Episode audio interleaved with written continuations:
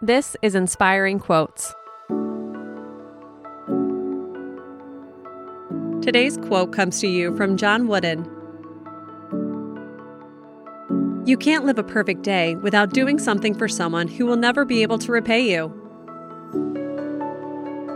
Possessing an unparalleled humility, legendary college basketball coach John Wooden used his patented pyramid of success to give his young, impressionable players the tools to succeed at both basketball and life. Wooden turned a fledgling UCLA athletics program into a powerhouse that won 10 NCAA national titles. And all the while, he maintained that true success wasn't based on accolades, but rather on being your best self. This quote speaks to Wooden's ideology he lived life by what he called a seven point creed, which shunned egoism and prioritized helping others.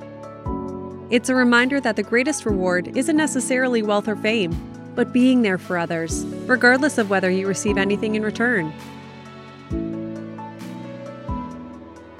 Have an inspiring day, and we'll see you tomorrow.